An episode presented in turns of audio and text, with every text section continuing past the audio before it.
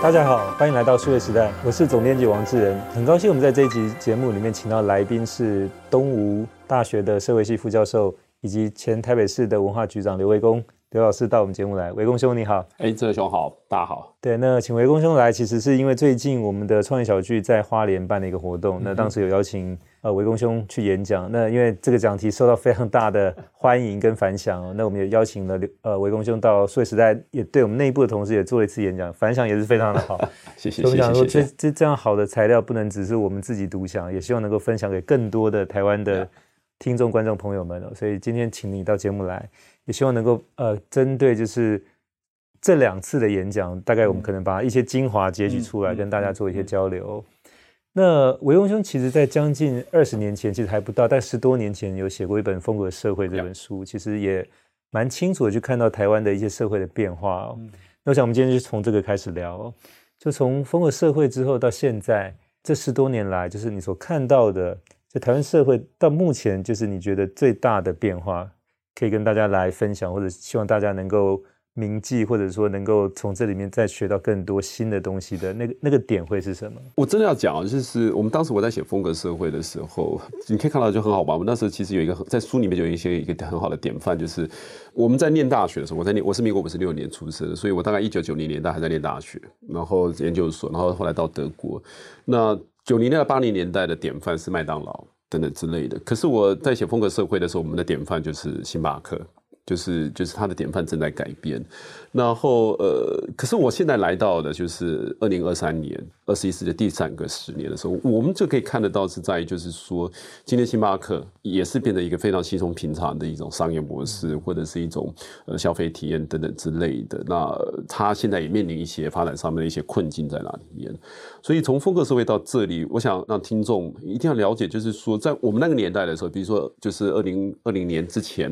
没有那时候我在。写《风格社会》这本书的时候，嗯，很明显的就是当时都一直在强调一件事，就是美学它是一个律则，说它像是一个法律一样，它像是一个规则规则一样，就是说你一定要遵循美学这个概念，或者是这样子的一个商业模式，不然的话，你你企业缺乏竞争力，你的市场缺乏竞争力，你个人也缺乏竞争力在。所以我那时候非常印象非常强烈，所以我才会用所谓的 lifestyle society，就是认为这个社会已经进入到风格，然后不管你是谁，上从政府下到个人，然后你都必须要了解生活风格正在影响你，然后你的穿着打扮到你的品牌都有那风格的这一方面的你一定要做的事情在那里面。可是我来到就是现在那天，我为什么会在创业小聚里面，或者是想要跟数位时代的同仁，包含小米底在等等这一些，我想跟大家分享的是，嗯，现在在强在强调美学律则，或者现在在强调风格社会，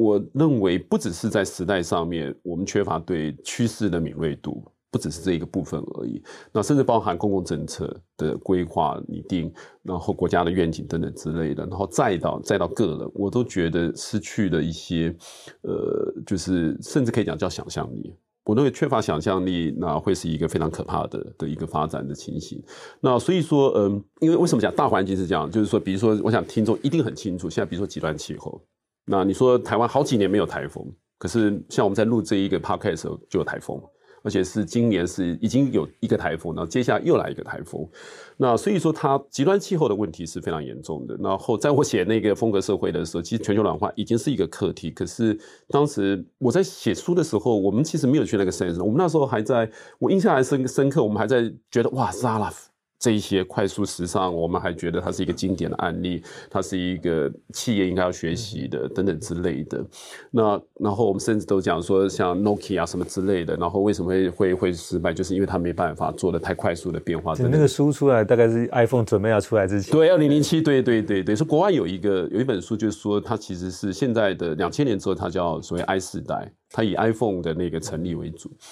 然后现在你看到这种所谓的快速时尚，或者是时尚本身被检讨的，我记得我那天也稍微做了一些分享案例，就是说现在在谈不再是谈快速时尚，而是在谈二手二手衣服，那怎么样变成是一个更好的规范或者行为，或者是一个商业模式？所以我就介绍了 ThredUp。我们已经看很大的改变，就是那时候在讲所谓风格社会呢，就是每个人可以穿得漂漂亮衣服在身上，就是因为越来越便宜，然后你的选择也多样。对，可是来到了那这一个很快速的来到将近十几年，来到现在的时候，你会发现到有越来越多的，其实时尚的大品牌也开始都投入到里面去。可是更多的创新的这一些，在美国也好，在全世界也好，包括台湾也好，然后投入到二手的这一种所谓的时装的这一方面的企业或者是个人，那都很多。所以我觉得最大的改变，其实是我用一个例子，就是这样，也许听众会更强烈感受到，因为我在写风格社会的时候，刚好台湾有一个叫做挑战二零零八，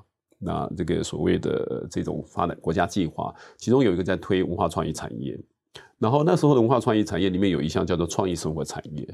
然后呢，它重视的是在于就是刚才提到的所谓的美学美感或者是这种体验，那这然后在台湾你会看到很多很多从民宿。然后到创意料理，然后到所谓的主题式的，不管是什么样的主题式的这种消消费的场域跟商品服务。可是来到现在的时候，我们看到国外越来越多是跟文化健康生活产业，那我称它叫文化健康生活产业，也就是说，那不再只是在强调你有多杰出的创意，那你能够带来有多深刻的美感体验，而是现在越来越要重视的是。在极端气候的课题上面，或者是说在那现在的所谓的身心，就是心理健康的议题上面，那我觉得那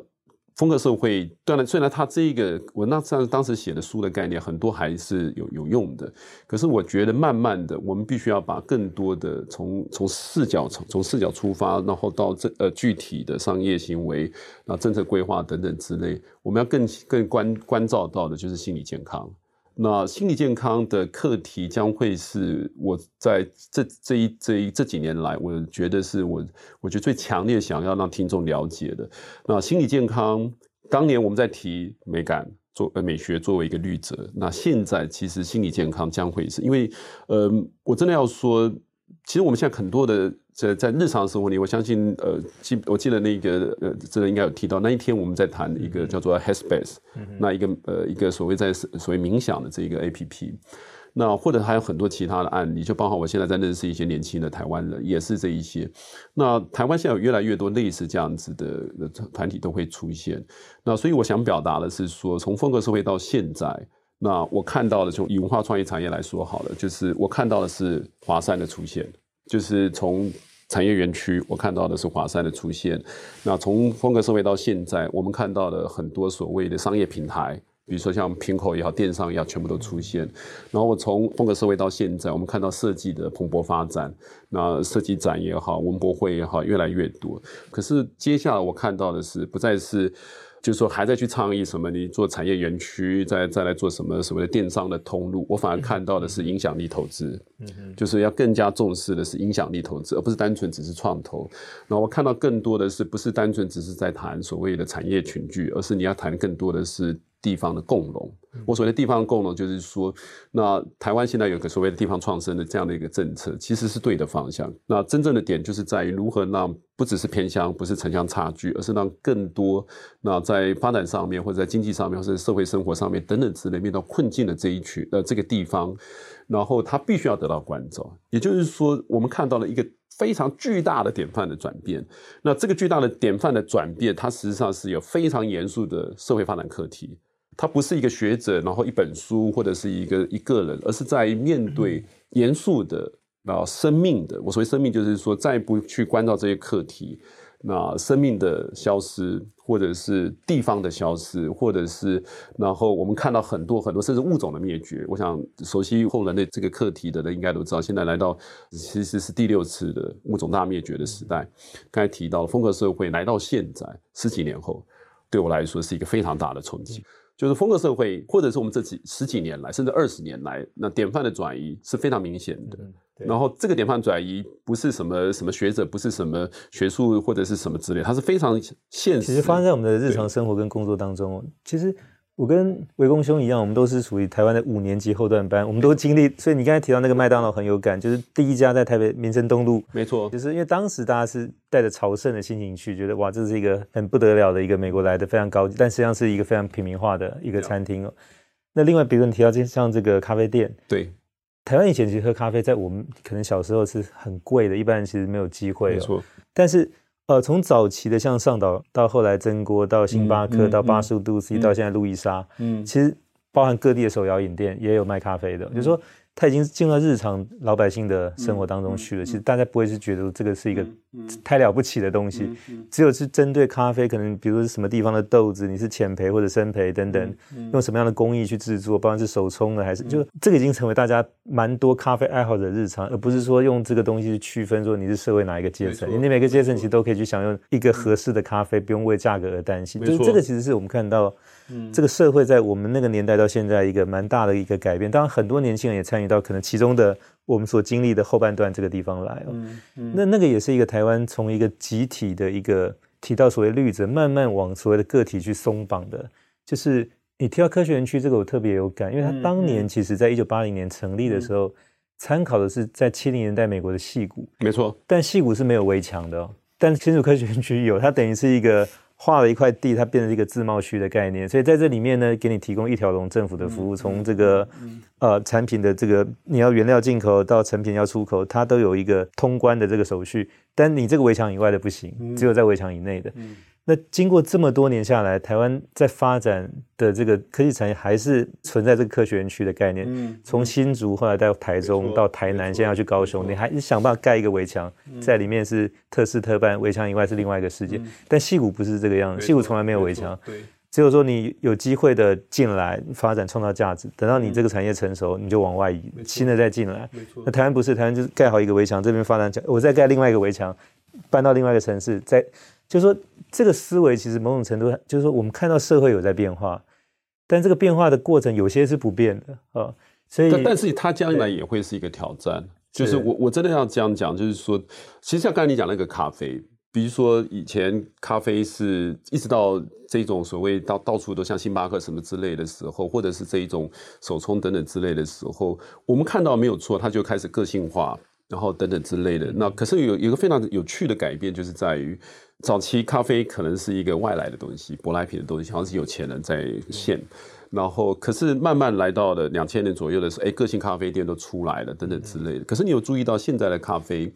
他会开始讲到就是一些个人对于环境的主张，个人对于一些议题的主张在那里面。我觉得这个就是很有趣的一个改变，因为就是说他加进了。然后再回到你刚才讲那个那个科学园区，我我还是会认为是就是台湾现在这样的一个做法，护国神山这个大帽子或者这个荣誉啊，在台积电上面当之无愧。可是，我还是要急的呼吁是在，台湾真的不需要另外一种所谓的护国神山，因为它所消耗掉的，就是刚才讲，我现在有一个大的，我现在在做一个，你看，在台湾就是为了这一些所谓的园区，你刚才提到，我规划出来一个地方，然后给这一些所谓的科技大厂，或者是未来新的科技，不一定是半导体或什么这，可能会有一些新的科技或什么之类的，然后你去放进去，我觉得它所造成的成本。不只是所谓的生态的成本，那包含社会成本，那贫富差距，那或者是更多的所谓劳动的课题、心理的课题，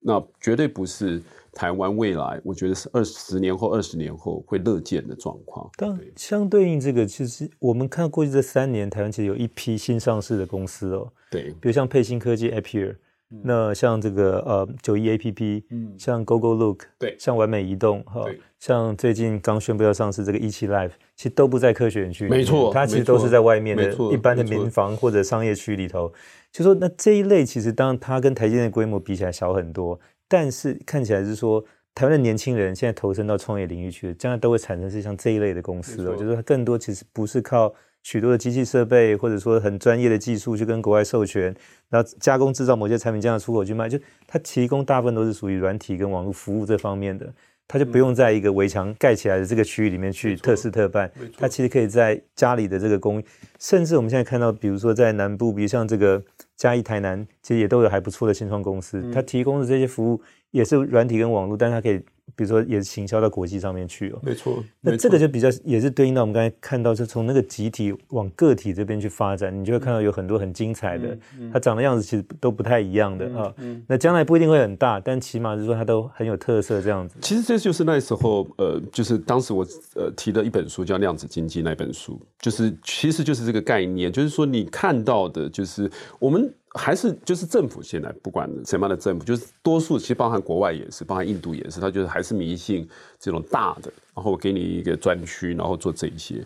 可是我们现在看到的飞利浦有一家新创公司 Signify，嗯，对，他就开始就思考的是在于就是说，他不再像现在，就是我我大量的去开厂房，就是大量的去提供产品，大量的去去去做这一些所谓的制造业。台湾现在很特别，就台湾就是很多国外。正在发展中的新的商业模式或者经济发展的模式，来到台湾全部都等于制造业。我讲元宇宙哈，我们一直在讲元宇宙，其实元宇宙它不是制造业，因为台湾人很拼，就是什么东西到台湾来都会变成产业。比如像美学这个东西，后来大家也很焦虑的地方，就在 它怎么变成这个产业。比如文化创意到台湾来怎么变成产，就是说很多的可能它的概念是其实让你回过头来就是有不同的生活方式，你想办法去放松一点，没错，但这个。到台湾来，不但没有让大家放松，反而更紧张。说，哎，很焦虑，说它怎么样变现，他的那个路径怎么样变成一个产业，从小变大，从无到有。没错，其实真的是这样子。就是说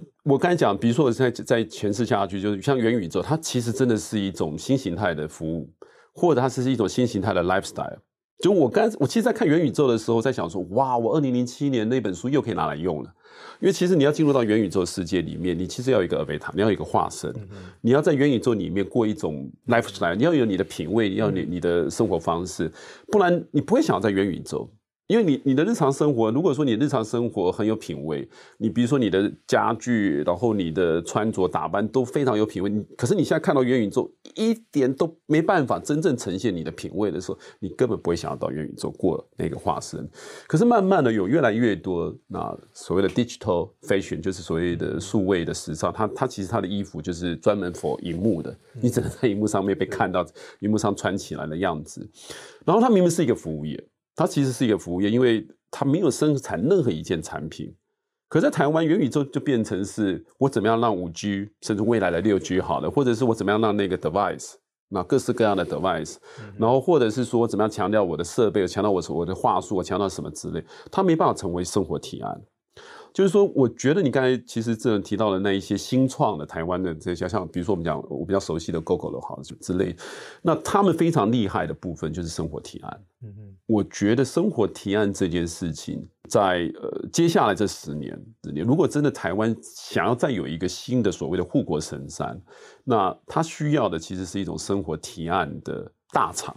我所谓的大厂，并不是他工厂开得很大很大，而是在于他知道怎么利用数位。利用网络，利用分享经济，利用各式各样的可以把人串起来，engage，就是大家一起来参做一件有意义的事情，或者是我现在很喜欢用的 commoning，就是大家共同经营一些事情。你怎么样在空间创造 commoning engage，然后你怎么样在那网络上面去创造那 engage commoning，然后等等等等之类的，那将会是一个更巨大的，而且更平权、更平等的。然后更具有生命能量的，然后这样子的一个一个一个呃所谓的发展，因为我觉得现在台湾在面对这一种我们称为叫量子经济也好，或者是所谓的后人类，全世界现在进入到后人类的环境里面，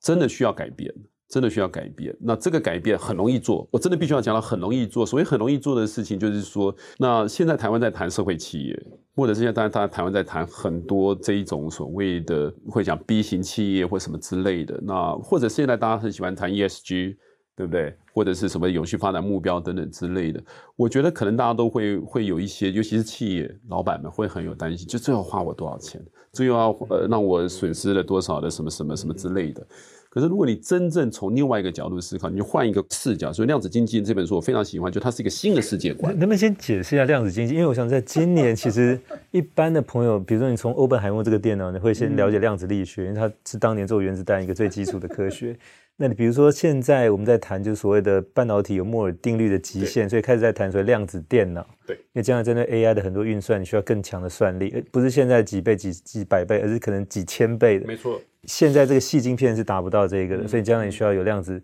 嗯电脑这样的概念，没错。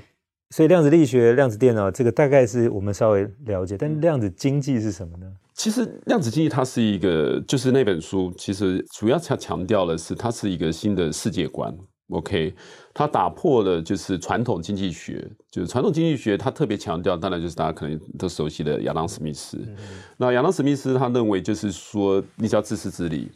就当每一个人，你的出发点是自私或者什么，就是自我的利益的时候，那会有一个看不到的手或者市场机制会自然而然达到。然后这个传统的经济学的概念强调就是你自利，然后再来就是会有一个市场机制，然后再来就是你要竞争，然后等等之类的。然后传统经济学背后有一个传统物理学去支撑它，因为它传统物理学就是所有东西它有供需法则，所以你只要做到这些事情，你大概就可以获利；你只要做到这些事情，你就可以赚钱等等之类的。那量子力学它就是把传统的物理学然后颠覆掉，但是它没有否定到传统物理学，这个大家一定要让听众了解。量子力学再怎么发展，还是有一些部分传统物理学是存在的，就像地心引力，它是不可能就是不存在。但是它最重要的是在于，就是它挑战的传统物理学，然后一切都认为一切都是可以被确定的，所以一你的物质也好或者什么之类也好，都全部都可以被确定这件事情。然后它挑战的就是传统经济学那个概念，因为。呃，量子力学它就强调的是关系。简单来讲，就是如果这样思考，就是可能听众在听起来，因为我本身也是学社会学，我并不是一个物理学家，但是我我觉得对我来说，量子经济学最重要的是不是在强调竞争，就是传统经济学在强调竞争，那量子经济学它强调的是合作，也就是你要共好，你要一起来，就是刚才讲循环经济、分享经济这个东西会在量子，然后另外一个是说。传统经济它会强调的是生产物质性的东西，从产品甚至到服务，那你都要生产一大堆的东西，你才可以获利。可是量子经济学强调的是说，你今天要想要获利，或者是你的产品跟你的服务，其实是不再是我们想到的 iPhone 或者是什么什么之类的，反而是你如何提供消费者或者提供使用者，那有安全感、有信任感。有有这一种所谓的幸福感，我想一讲到幸福感，大概听众大概就了解了。然后再来讲所谓的快乐，或者所谓的那彼此之间的这一种所谓的归属感等等之类的。所以量子经济学他认为，不管你的产品看起来可能是某种物件，从我们头上戴的帽子到到脚上穿的鞋子，或者是你买的手机什么之类的，就是说不管你是什么样的物件，可是最终这些物件本身只是一种载体。它最终的是要通往的，就刚才讲的这一种所谓在后物质上上的精神享受，或者是这一种方面的体验。所以这个是大概是量子经济它想要去做的一个讨论。那如果连接到台湾的环境来，我就比较好奇，想请教，就是说，因为在这两次的你的演讲里面，其实你有提到两个部分哦。那第一个其实是说，你不太倡议现在大家去所谓的鼓吹创业的独角兽，你比较期待就出现斑马。到底什么是斑马？为什么不是独角兽？其实独角兽在台湾，或者事实上在美国也是，就是说它就是，比如说市值十亿美金，然后上市上柜或者什么之类的，所以可能很多创业的人，不只是年轻人了，就是很多想创业，就是希望能够累积这样子的财富，或者达到就是所谓的事业的高峰。可是问题就刚才提到了，就是那他在这个过程里面，因为他他追求的是上市嘛，就是他一定要达到一个市值，所以他追求的是规模经济。那他追求的是我怎么样让我的不管是什么样的产品，不管什么样的产，不管什么样的服务，那他能够达到那这一种所谓的天使基金也好，或者是这些创投背后的人的这些金主对你的期待。但是现在在美国，他开始出现很多的。讨论，就是说刚才提到，就那个大环境已经变了，所以就慢慢出现一个，就是说其实还是可以获利。所以斑马是非常特别，就我想听众可能要脑海里面想一下那个斑马的样子，因为它是黑白条纹，它不是黑跟白，然后非常的分明，它其实是它其实是混在一起的。所以斑马型的这种创业，它不是单纯只是在谈，就是说完全就是非盈利，那完全就是环保。那不管怎么样，就是非常特别，是呃，在于就是说。斑马型的企业，就是它挑战的，就是我们二元划分。嗯，就我刚才说的，其实我们在新世代的年轻人看得到。那我最喜欢，我想我在那个分享的时候，我最喜欢谈的就是 w o b b y Parker。嗯哼，那然后他们其实是一个四个年轻人，他从一开始的时候，他就是想要做好的事情。那所以斑马型指的就是刚才讲的，就是说它不是二元对立，然后你也可以是从事非常厉害的、非常有巧思的这种所谓的商业模式。可是呢，同时你可以用你这个东西去去帮助更多需要帮助的人，所以说它也是上市咯。像沃比帕克，它也在有有股票上市了，它它的市值也是十亿，然后那那那获利也不会太差。某种程度上，它其实是一个非常棒的一个典范。其实数位时代也曾经介绍过，或者是其实在台湾曾经有去关照过像斑马型这种新创公司。那可是，在台湾，因为我刚才说的就是我们的政策。然后我们的一般我们在谈新创的时候，但是我们就会看到的就是独角兽，哇，这大家都天，台湾有多少个独角兽？KPI 设定就是这个，对对对。比如说政府投多少钱，成立基金到新创公司，所以将来比几年后要几家独角兽，就 KPI 是这样。没错。所以这个是不是把成功的定义把它做了调整？因为所谓的独角兽当然就会有，因为它是万中选一。那另外那个九千九百九十九家就是失败者，没错。那比如说这个以市值来看，那当你没有达到这个，就是就是失败。那所以就变成说，它其实对成功的定义就不只是以它的规模或市值，而是以它所产生的贡献，或者说它能够去做什么样一些独特的一些价值。没错，因为所谓的斑马型也好，或者是我现在这几年，就像我自己，比如说我现在做文化政策的规划，我就真的有在呼吁，就是说不要再只是谈，就是你投资了多少的钱在影视营。然后你你到底你创造了多少的，比如说收视率？你在卖给 Netflix，你卖给 HBO Plus，就是你到底你在国外你到底都是各式各样的投资内容的投资，你做了多少的？我其实越来越鼓励的就是说，到底文化创意产业，或者说我们作为一个艺术文化工作者、创意工作者，你对这个世界的贡献是什么？你对于生态环境的保护，你对于公平正义等等之类，或者是所谓的贫穷，或者是所谓的心理健康，或者是文字保存，我们在这件事情上面，我们其实作为一个政府单位，在文化政策上面，应该把它当做是一个投资项目。所以国外其实不是像刚才这样的斑马型的新创这个概念，其实在国外就是有所谓的 impact。这个这一方面的影响力投资，就是台湾现在这个就真的是比较少。我们现在看到，就比如说金管会也是在鼓励，就是说 ESG，说你拿出一些钱去做这些事情，然后等等之类，那公司治理上面等等之类。可是真的把它当做是一个投资事项，就是影响力投资这件事情，或者是我们刚才讲的斑马型这个这一件事情上面，我觉得我们没有鼓励它。所以我现在像比如说我现在假设我们现在做文化政策规划的话，我们就会说你投入到文化资产的保护，你投入到这种所谓的工传统。工艺 craft 就传统很多的匠师正在消失嘛，就技艺在消失，然后还有很多很多的事项，它必须要被投资。所以当你在政府上面做这个政策的改变，或者是说我们在观念上面，我们就让更多人了解到，那独角兽。没有错，这个这个概念我，我我觉得是是不能说它完全不对，因为整个人类的经济发展不可能没有独角兽。你从以前到现在，只是说独角兽是因为就反正就是你也知道气管等等在，他们会创造出一个新的概念，然后鼓励人们去发挥到它的 potential，发挥到极致去做它的事情。可是作为一个，我觉得就像我们一直在就说从一开始提到风格社会，然后到现在在谈所谓的这个斑马型的新创企业。那我都想要让更多，尤其在听众朋友了解到，真的真的，这个世界其实需要更大的想象力。那这个想象力不是只是媒体现在一直在报道的矽谷的故事，或者是我们所熟悉的这些科技大厂的故事。那其实有更多更多，你只要你愿意，那你可以看到国外有非常多。你会非常兴奋，非常 exciting，就是说，甚至 amazing，就是说这一些人为什么，就是这些非常真的是很杰出、很杰出一群人，他投入到这个所谓的斑马型，投入到所谓的影响力投资，对对，因为像这种说故事，或者是说一开始你提到那个生活提案的能力，我想跟台湾现在普遍来讲，这个还是一个比较需要加强的地方。我这个问题想请教的是说，嗯。明年是台南就是建成四百年，如果从一六二四年那个荷兰人来建那个日兰遮城开始算的话，哈，但是你在这两次演讲里面，你都提醒大家说，其实台南不一定要去，但一定要去嘉义，为什么？呃，这几年我真的就是我在呃二零一四年卸任，然后我就二零一五年回到东吴大学继续任教，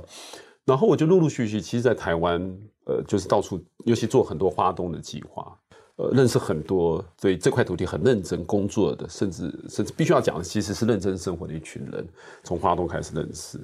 然后再认识到莺歌，然后再金瓜石，然后今年有个计划，我们去做嘉义市。那为什么我会特别强调，就请听众那真的要关照嘉义市，或者真的去看一下嘉义市，是因为就是有一群年轻人因为疫情回到了嘉义，或者是那可能是因为设计展，然后回到嘉义，那等等之类的。这个情形就是我们那天去碰到他们，就是跟他们聊天，因为我很喜欢收集采集生命故事，就跟他们聊天聊一聊。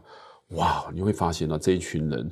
对于自己的家乡，当然有一些新移居的，他不是嘉义市人，但他也到嘉义市了，然后他们就在那一个环境里面，然后发挥他的才华。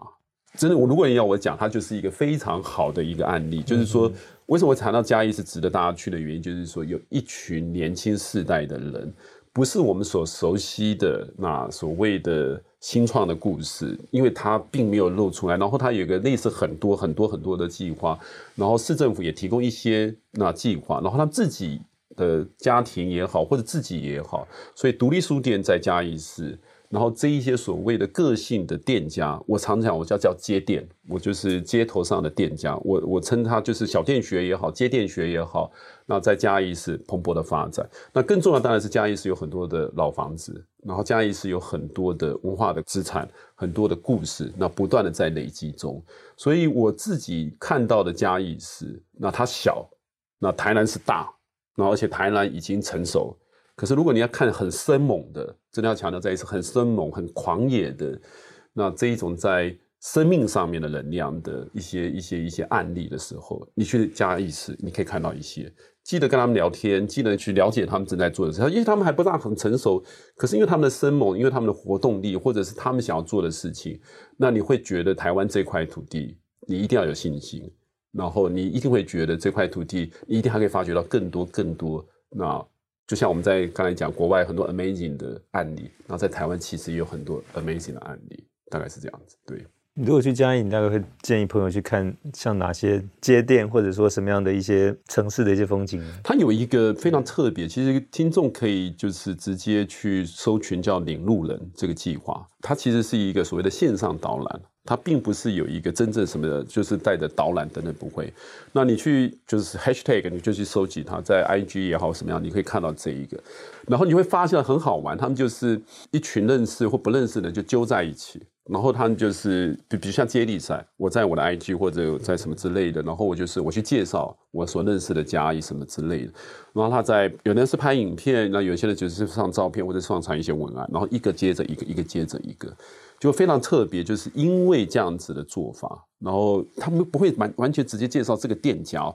我是开餐厅的，我是开咖啡馆的，我是开民宿的，我没有直接去介绍我的咖啡厅，我没有去直接介绍我的我的那个民宿，哎，非常非常的特别。因为这个样子，所以他们的 IG 那现在好几万的追踪者，然后因为他们这样的做，我刚才说了，他们其实是共赢，所谓的共同经营，就是他们不是想要去把我不断的介绍我的我的我的店多好。或者是我的东西多好吃，或者我的咖啡多么的棒，没有，他不是，他就是希望大家来嘉义市，希望大家来认识你不认识的嘉义市。那在这一个不是自私的状况，反而是共同经营，或者是追追求更好的这个情形下面，结果这个领路人的计划变成是那很多人可能是你去嘉义是一个要去认识的一个一个网络。然后，所以说刚才讲的，其实这一些都会是你在那个领路的计划，你会看到很多的店家。然后这些店家里面有民宿，像 N 记或者是那甚至有一些独立书店。那那我想这一些它都会变成是你看到的那个加义市的改变。我真的跟听众讲，就是一些认识我都会知道，我大概在两千，就是二零零七年在写风格社会的时候，我真的离不开台北。因为事情太多了，然后事务太多，离不开台北。就是我常常笑称，就我甚至本来是浊水溪，我现在甚至淡水河以以北我都不下去了。可是离开卸任后，就是因为机会来到花东，然后我真的要让听众了解，真的你在台湾值得你那到处走动。那我们认识很多的朋友，我想真的也要跟我们认识很多的朋友，在台湾到处走动，而这种走动不是国旅哦，不是那种不也不是环岛旅行，你们骑着什么摩托车然后环岛旅行，或者是露营车，不是这个意思。像我刚才讲那个街店，我现在一直在强调街店，就是我希望大家不要再走读城市，我不希望大家在漫游城市。其实你要，我现在的街店学指的概念是在于，就是你要待在一个店家，你要待在一个店家里面去学着。跟这一些店家里面，他所提供的，不管是画画也好，不管是什么也好，你要去去学着怎么样过生活。那这就是我现在想要让听众了解。其实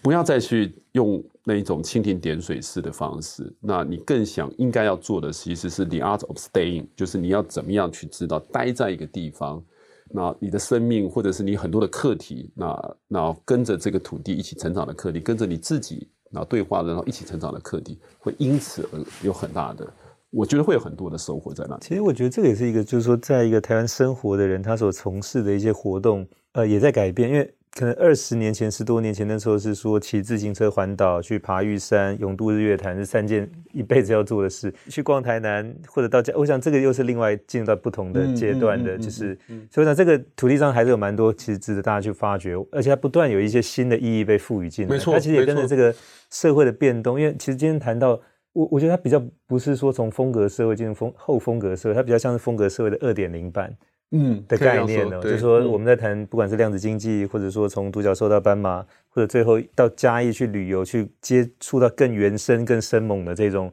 原原来地方文化，其实比较像是说，它其实是在去释放，或者说去参与到某一些新的。你谈到前面那个稍微有点悬，但这边看起来是具体的一个生命能量，没错，这件事情去充电，然后想办法让自己也可以在这个过程里面有一些。新的体验，或者说新的一些观点，没错，嗯、我我真的是是这样思考，因为因为它正在发展中。其实如果说听众觉得量子经济学很玄，就不要先不要理它。但是你一定要了解到的，就是说这个变化，就是这个变化，其实它是一个 solution。嗯，就是你如果说再不采取这个 solution，就是解决方案的时候，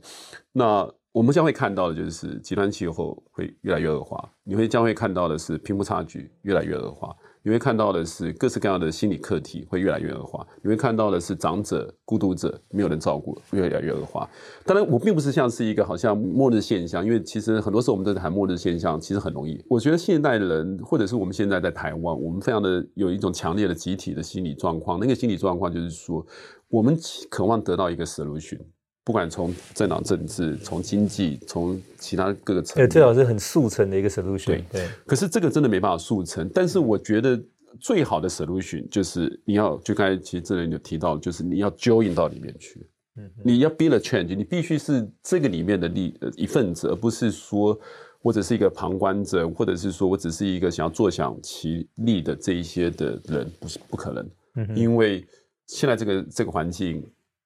已经没有这样的条件。嗯哼，你如果说只是想当一个旁观者，或者是你只想要当一个所谓的收割者、割韭菜的，其实它就会更多的恶性循环，它会更多的这一种那负面的能量会出来。嗯、那所以在在我们现在的时代环境里面，真的你可以谈谈到很多这种正面的生命能量跟负面的正面能量，它不是心灵，就是玄学，不是这种东西，它真的就是现实世界里面，它就是一个商业模式，它现实世界里面，它就是你的创新创意非常重要的灵感来源，或者是非常重要的一个发展来源。所以说，重点已经不是在于，就是大家现在一直在想到，就是说我到底要做几纳米、几纳米、几纳米，就台湾现在的科技或者是政策，就是说你要做什么什么什么之类的。